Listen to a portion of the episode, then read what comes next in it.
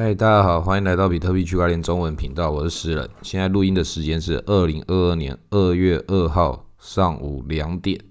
哦，刚好都是二诶，初二回娘家。那我们这个比特币区块链中文频道也马上回娘家，录了新的一集，看能不能赶时间放上来，就是可以告诉大家，我们可以来抽福袋。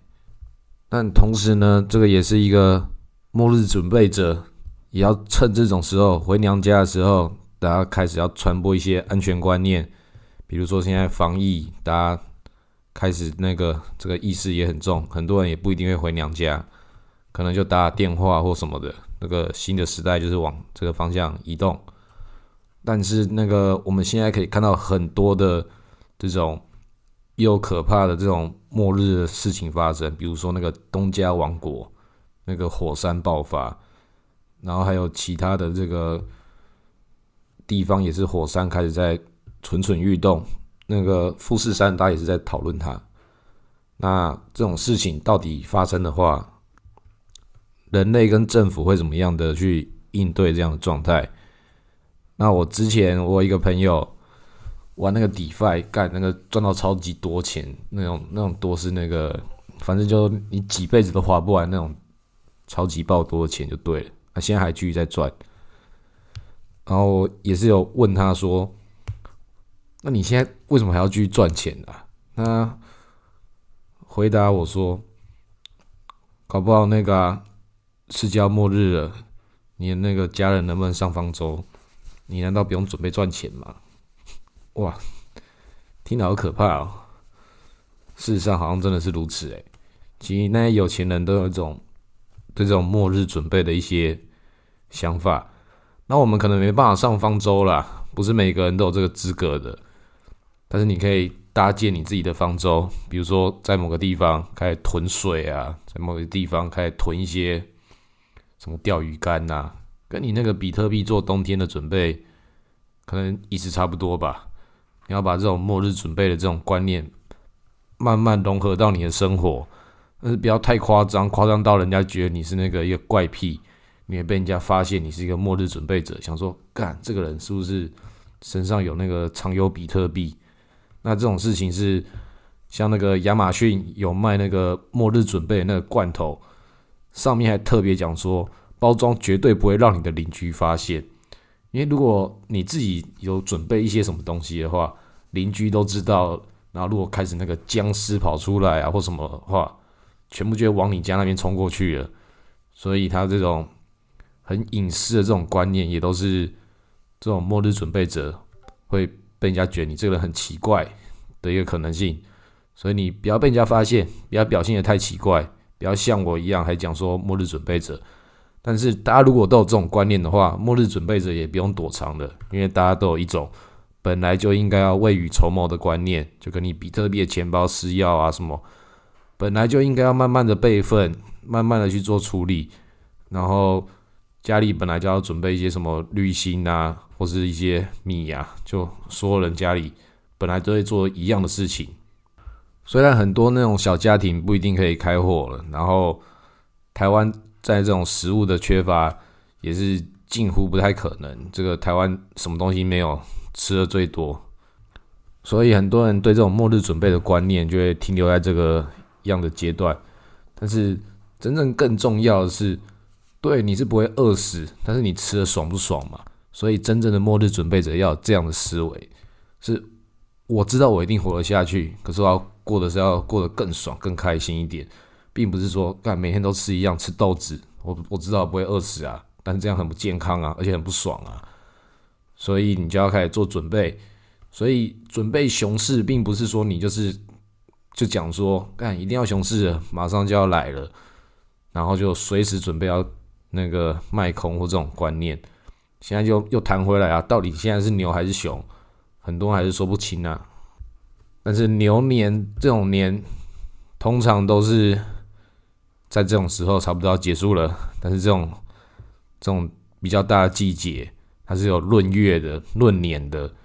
那这种状况，到底我们这个牛年会不会连续过两次？这种感觉，从牛年到虎年。但是他在这个节庆上面有没有可能会延续这种跟你再来？谁知道呢？这次已经牛了一整年了，然后上一次的那个小牛市的那个假牛市，看起来要接到这个新的真正的牛市，就是去年。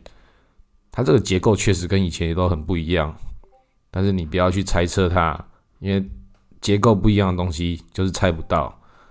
就像是很多那种老船长，比如说钓金鱼、钓鲨鱼，你从来就没有看过这么大的一只海怪，你也知道这地方有大海怪。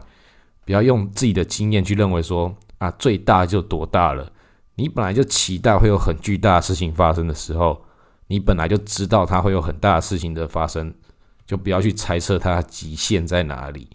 那对我来说，比特币我一直都是不去猜测比特币极限的，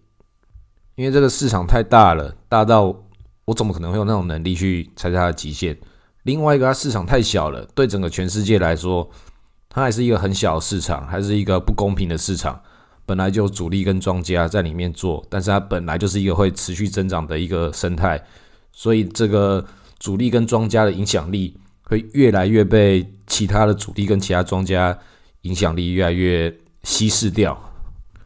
所以不管在哪个方面来说，都不是我们一般这个量级的玩家猜得到会有什么事情发展。我们只能猜测他们想要怎样互相的杀。啊，这种就跟在赌桌上一样，你回家过年回家打麻将或者赌什么的时候一样啊，该怎么杀就怎么杀，管你会不会怎样。这个是赶赶上赌桌就要那个有上赌桌的这个觉悟，所以萨尔瓦多上了这个赌桌了。其实很多不同的这种势力都开始慢慢在亮底牌，像那个海盗在互相的秀实力。但同时，他们也都是互相攻击又互相结盟。这个去中心化的这个世界，真的就是如此。像是最近 Coinbase 就亮了一张新的底牌，那个 Shopify 这个全球最大几个电子商务网站的 CEO 要成为他们的董事会成员，所以这个通道可能要打开喽。比特币是不是要暴涨啦？这种不知道，因为它。跟那个亚马逊至少在电子商务这边是可以算是同一个量级的。当然，亚马逊整个家大业大，但是我们对电子商务这个概念之中，它统治的领域也是很大、很很深不可测的。所以在这样的结构之中，然后打开这个支付通道的话，对比特币会造成多大的一个市场期待？不要去猜测它，反正他们一定不会一次把这个牌打完的，放心。他们一定会跟监管去做各种的这些测试或干嘛。他们这种东西都是一张牌一张牌打，但他们要把这个期待变得很巨大，所以他们做事情很保守。但是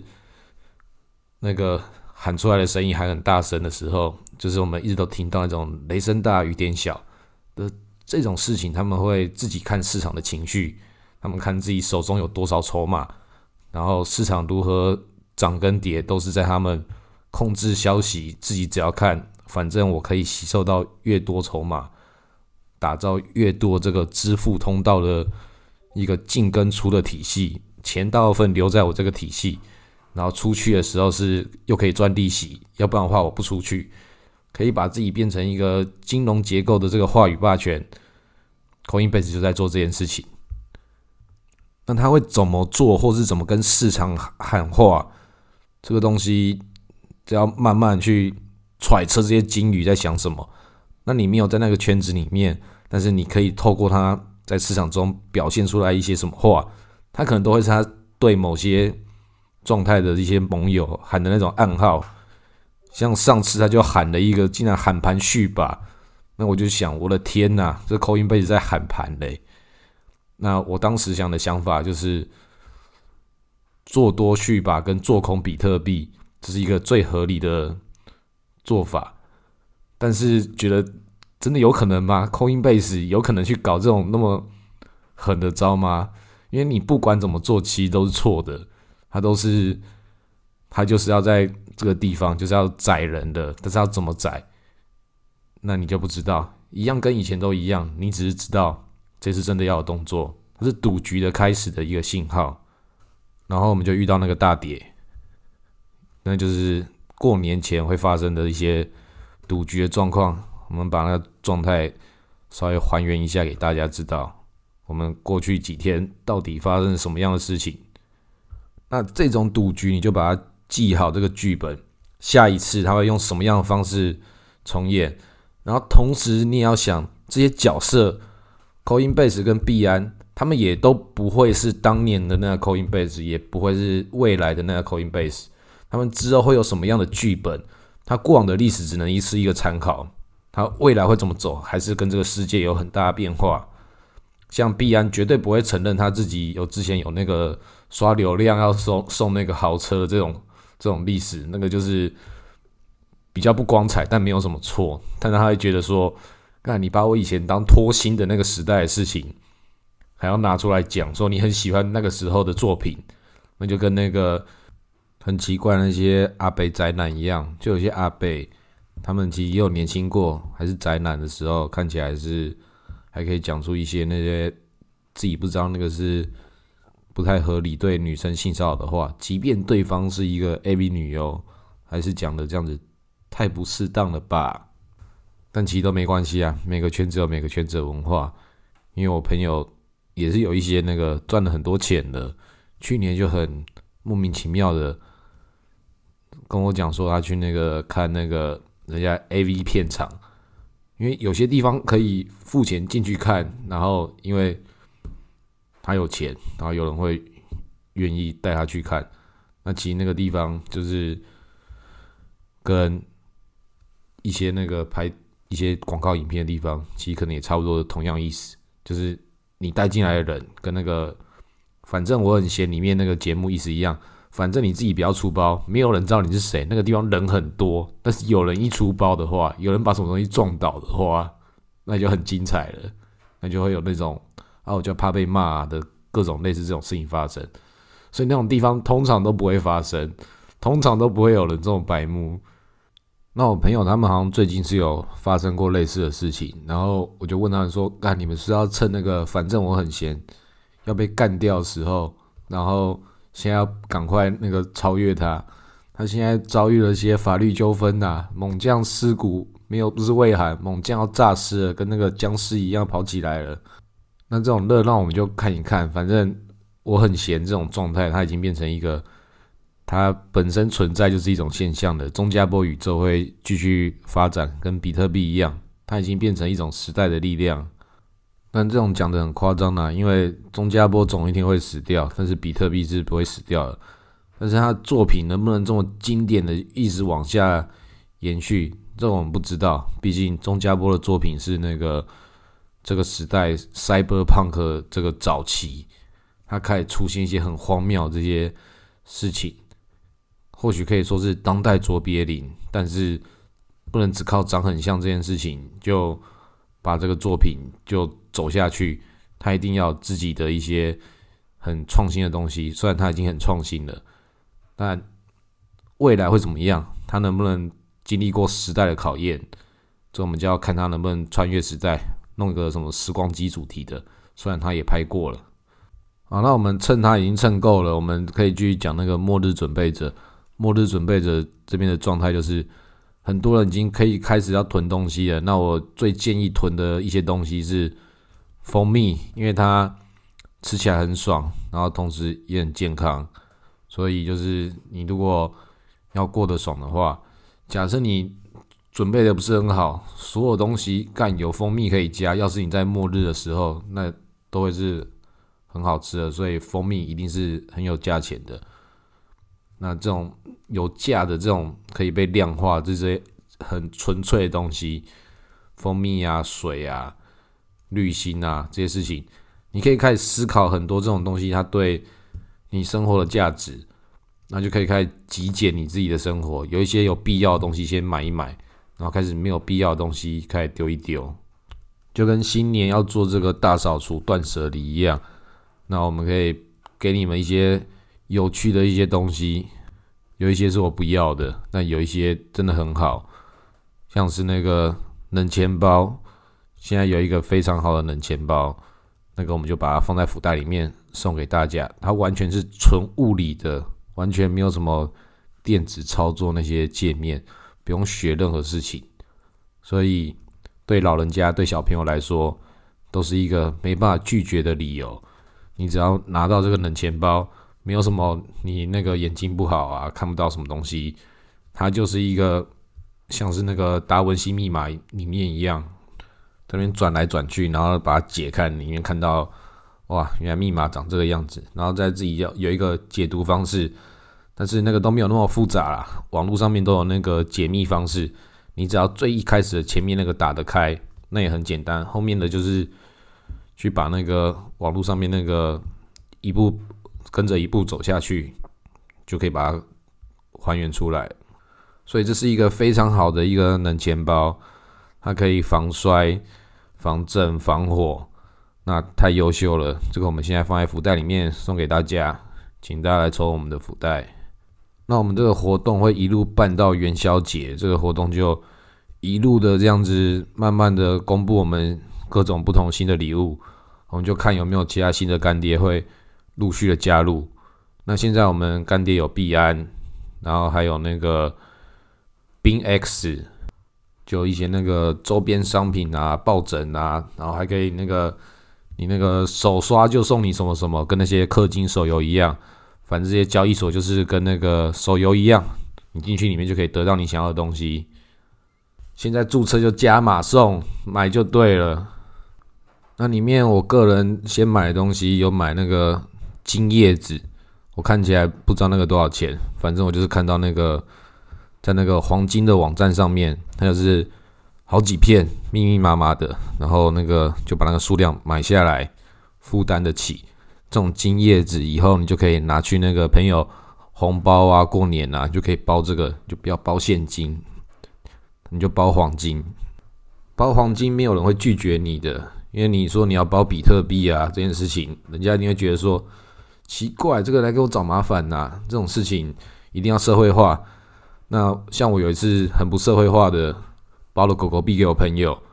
然后就害他发财了。害他走火入魔了，开始买一些什么 baby 道具，太可怕了。还好他迷途知返呐，不愧是一个老司机。所以这种事情我们就要避免它，所以就包一个很保守的包黄金，就传达自己至少对那个